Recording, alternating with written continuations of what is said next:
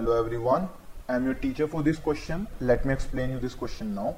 Prove that the points A minus 3 comma 0, B 1 comma minus 3 and C 4 comma 1 are the vertices of an isosceles right angled triangle. Find the area of this triangle.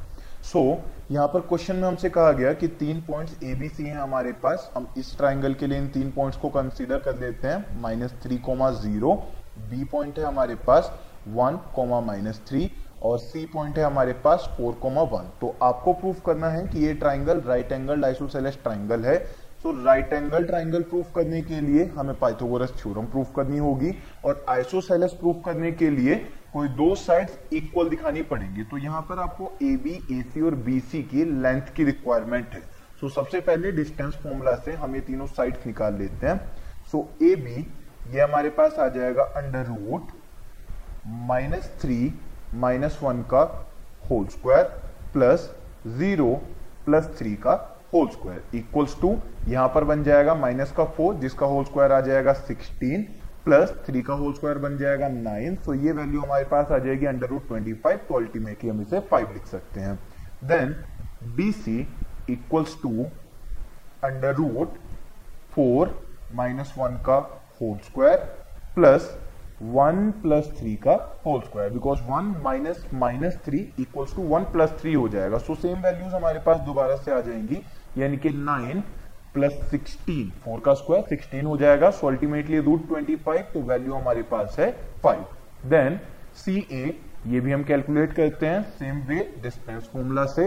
तो ये आ जाएगा four minus minus का three तो हम इसे लिख सकते हैं फोर प्लस थ्री का whole square plus one minus zero का होल स्क्वायर, ये वैल्यू हमारे पास आ जाएगी।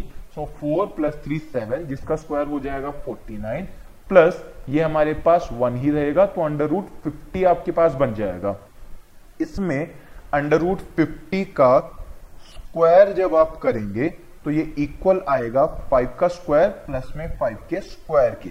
मतलब ये कि सी ए का square is equals to A B का स्क्वायर प्लस में बीसी का स्क्वायर हो जाएगा तो मतलब पाइथागोरस थ्योरम प्रूव हो रही है। तो ये राइट एंगल ट्राइंगल होगा।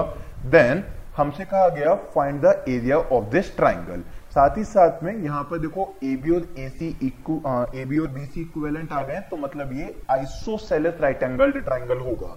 तो अगर अब आपको इसमें एरिया फाइंड करना है तो आपको directly half into base into height लगाना है। देखो किस तरीके से आपको क्या करना है?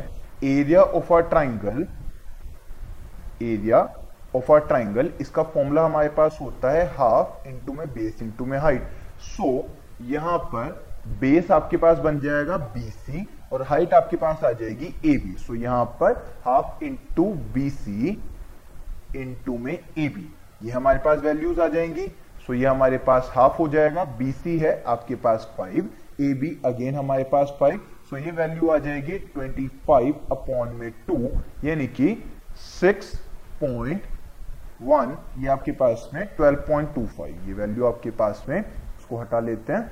सो अल्टीमेटली आंसर हमारे पास आ जाएगा 12.5 square unit I hope you understood the explanation thank you